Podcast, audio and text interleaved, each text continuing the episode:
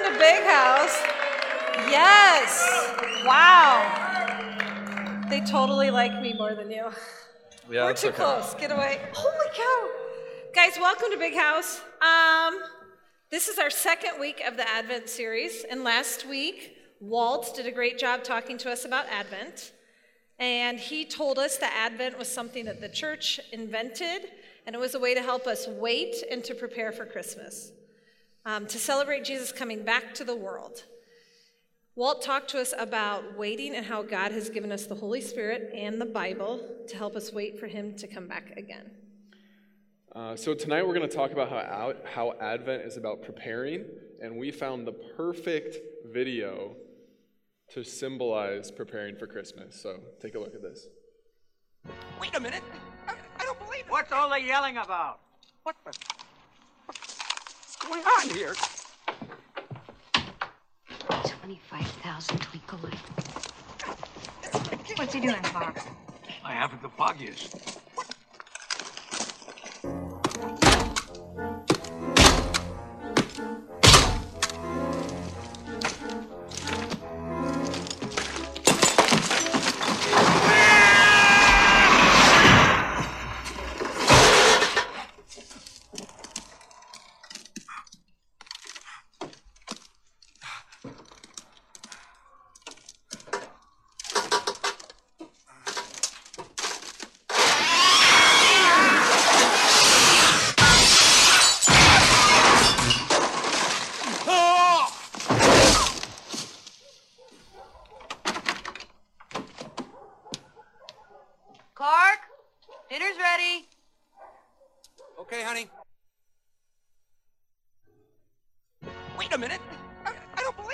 Believe it. What's yelling about?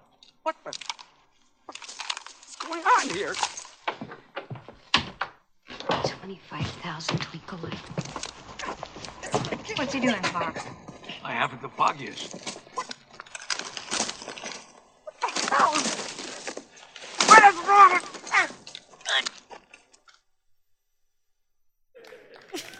All right, so it would have been even more funny if I had uh, put it in the right order in the slides, but that's that's on me. Uh, so, how many of you have seen this movie, National Lampoon? All right, quite a few of you. Uh, so, it's, honestly, it's one of the best Christmas movies of all time. Uh, Clark Griswold uh, just does a phenomenal job preparing for Christmas. Uh, he tried so so hard to decorate his house, and then when his house did not light up, which you didn't see, he loses his crap. He kicks Santa Claus, he kicks over the reindeer, he throws it, and we can all relate to that, right? You prepare so, so hard for something, and it just doesn't work out like it's supposed to. You get angry, you get disappointed, maybe even you say some swears. right? Absolutely, you say some No swears. No judgment. This is one of the funniest movies about Christmas because it is so true. We look forward to Christmas, we prepare for Christmas, and we get let down by Christmas. Our families let us down, our friends let us down. This might sound a little shallow, but honestly, presents let us down too. I hate that. It's possible that we're not preparing for Christmas the right way. So, the actual definition of Advent is a time when we prepare ourselves for Christmas, the coming of Jesus. It's a time to prepare our hearts for Jesus' birth, celebrating that he came to the earth, and then looking forward in anticipation to his second coming. So, we thought it might be good if we told you guys a little bit about how we personally have been preparing for Christmas this year. So, last Saturday, I loaded my girls in the car and we drove down to my aunt's house to decorate Christmas cookies. So, just to set the stage here, there's like a kitchen bar island thing, and there's six. The Holy Spirit. there's six little kids, all under the age of six, sitting at this um, island about to start baking cookies. And the plan was that we were going to decorate the like six dozen cookies that my aunt made for Christmas. And it wasn't very far into the deal that you watched little kids like licking and wiping their nose and then continuing to decorate. They're like, well, this is not going to work. It was disgusting. There were sprinkles everywhere. At one point, my own daughter goes, this is awesome, and then flipped a plate of sprinkles. And to make it worse, my aunt picked like 1980s Amy Grant worship Christmas carols. It was super bad, super bad. Yeah, and so a little insight into how I prepare. I uh, pushed off a project that I knew about for the entire semester and did it all on Sunday for 10 hours. No one here can relate to that. Oh, Procrastination. round of applause. Thank you. Thank you. Yeah. Additionally, from Thanksgiving to Christmas, I eat so much food just so I can put on weight to stay warm all winter. Yeah, that's me too. Um, Amazon. Amazon is such a great thing because you don't have to stress out about buying Christmas presents, right? Unless you're like me and you put everything in the cart and wait till the week before to buy it and it's no longer available and it can't possibly get there in time, so then you're ticked off. Then you have to go to Target like 100 times at 10:30 at night and you get violently angry. I mean, I don't, but I bet some people might do that. And I do it every freaking year, same thing. And finally, this year, uh, some of us committed to reading one chapter of Luke every day in December, which was great for the four days we actually did it. Preparing for Christmas well is hard. As humans, we often prepare in the wrong ways, like Clark Griswold kind of ways, you know, like really bad kind of ways. We default to this. Um, I want to tell you about how I prepare for any small vacation our family has ever gone to. Now, I want to have the perfect amount of clothes for me and my four kids. I want to have the perfect games for the car ride, and I want to have the perfect snacks both for while we're driving and while we get there. And so, since I choose to pack everything in the middle of the living room where everybody else is, they step over stuff, they knock over piles, they unpack the things that I've already packed. And it never fails that every single vacation we start, I'm frustrated and at least two of us are fighting. Yeah, Super great way to start a family vacation. gotta love fighting. Uh, and so I procrastinate and avoid my things, like I said, uh, by watching Matthew Berry talk about fantasy football. so if you need any fantasy football advice, if you're in the playoffs still, congratulations. Talk to me after uh, Big House, and I will give you the latest fantasy football intel. The way God asks us to prepare is not natural to us. This is why it takes time for us to learn how to do it right, and the truth is, we'll never actually do it perfectly. So tonight we're going to read a story from Luke in the first chapter. Uh, and to set the scene a little bit, uh, this was a time when God was completely silent for 450 years. Before Jesus came, God did not communicate with his people for 450 years.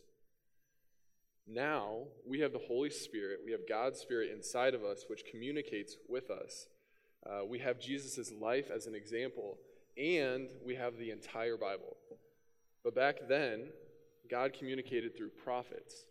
Uh, he communicated through the Old Testament, which people had to memorize for the most part, and then they had to get told it.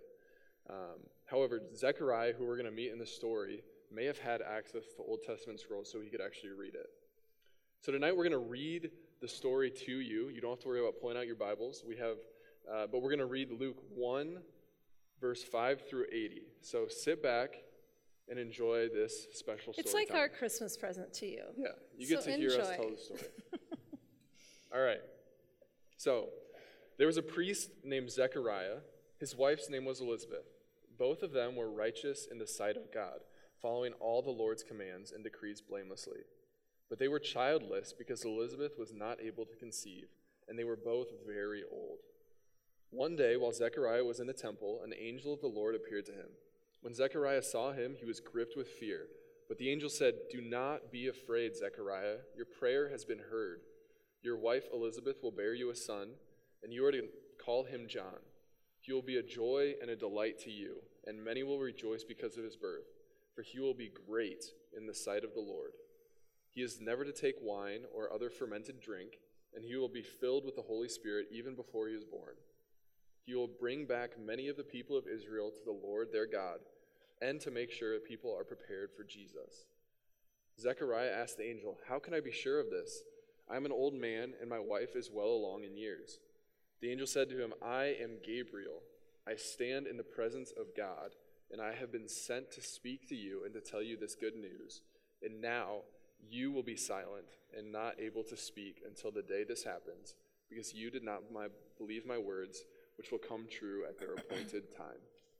After this, his wife Elizabeth became pregnant and for five months remained in seclusion.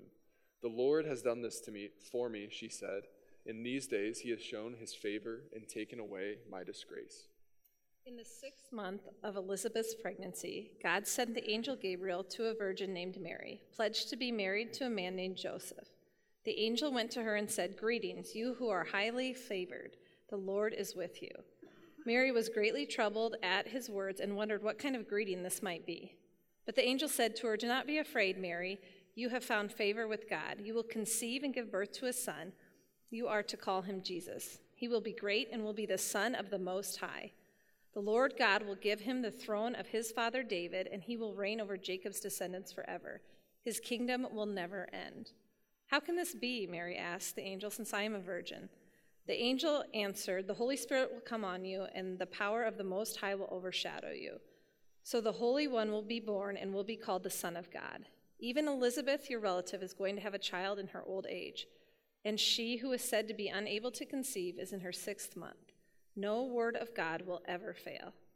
I am the Lord's servant, Mary answered. May your word be fulfilled in me. The angel left her. Sometime after this, Mary decided to make the trip to visit Elizabeth. When Elizabeth heard Mary's greeting, the baby leaped in her womb, and Elizabeth was filled with the Holy Spirit. In a loud voice, Elizabeth exclaimed, Blessed are you among women, and blessed is the child you will bear. But why am I so favored that the mother of my Lord should come to me? As soon as the sound of your greeting reached my ears, the baby in my womb leaped for joy. Blessed is she who has believed that the Lord would fulfill his promises to her. After this, Mary was so moved she couldn't help but sing and praise God. When it was time for Elizabeth to have her baby, she gave birth to a son. Her neighbors and relatives heard that the Lord had shown her great mercy, and they shared her joy. When it was time to name him, everyone assumed he would be named after his father. But Elizabeth spoke up and said, No, he is to be named John. They said to her, There is no one among your relatives who has that name. Then they made signs to his father to find out what he would like to name the child. He asked for a writing tablet, and to everyone's astonishment, he wrote, His name is John. Immediately his mouth was opened and his tongue set free, and he began to, began to speak, praising God. All the neighbors were filled with awe, and throughout the hill country of Judea, people were talking about all these things. Everyone who heard this wondered about it, asking, What then is this child going to be? For the Lord's hand was with him. So we see in this story, Zechariah can't talk. Elizabeth becomes pregnant, and she can only praise God. Uh, the angel comes to Mary and tells her that she's going to bear a son, Jesus, and all she can do is praise God. And in this last part, uh, the friends and family are worried and saying, You can't name your son John. That doesn't make any sense. Uh, and they do anyway, and all Zechariah can do is praise and sing praises to God. In this story, we hear that Zechariah and Mary, they were prepared, like for real, actually prepared. They were doing the real faith thing and doing it well without fault. And fear and doubt still crept in. And I honestly don't blame them. Think about it. An angel comes to you, tells you crazy things that aren't even possible, and I'd freak out too. But you see, they knew God, and they knew his promises, and they believed. Uh, Zechariah, uh, he looked back on his own circumstances, not on God, um, when the angel came to him. He was so old, and his wife was also pretty old, way too old to have kids. He trusted God but in that moment, he looked back uh, at God through the lens of his own life. Can anyone relate to this? Yeah, I trust God, but why did my parents get divorced? Yeah, I trust God, but why do bad things happen? And maybe some of us here don't trust God because we look at Him through what's going on in the world, through our pain, depression, anxiety, loss. It might make sense that Zechariah would doubt. Because even though he loved God and trusted him, he hadn't seen God or seen him move or heard from God in his lifetime. He didn't have Jesus' life as an example of how to trust God in everything. And today we do. We have Jesus' life, the whole story. And we have the Holy Spirit to guide us. And it's absolutely silly that we don't take advantage of this. Both Ben and I were going to read Luke, and we weren't even disciplined enough to get very far into it. And yet we wonder why we get so lost in a world and so disappointed about dumb things. And we get shocked that Christmas, without Jesus, didn't live up to our expectations. So, the question we have tonight is what is God preparing you for? We know God is preparing uh, us to celebrate Jesus' second coming. But personally, what is God preparing you for? That's not for us to tell you, but you won't know unless you spend time with Him and listen to Him and read His Word. For you, He might be preparing you for where to go to college, or if you're going to go to college at all. He might be preparing you for the next big thing in your life, which could be a sport or robotics, or who you're going to eat lunch with, uh, or who you're going to be kind to. And for some of you, He might be preparing you for something really hard that you don't see yet. We need to celebrate Jesus, that Jesus came in the past and the fact that Jesus is going to come back.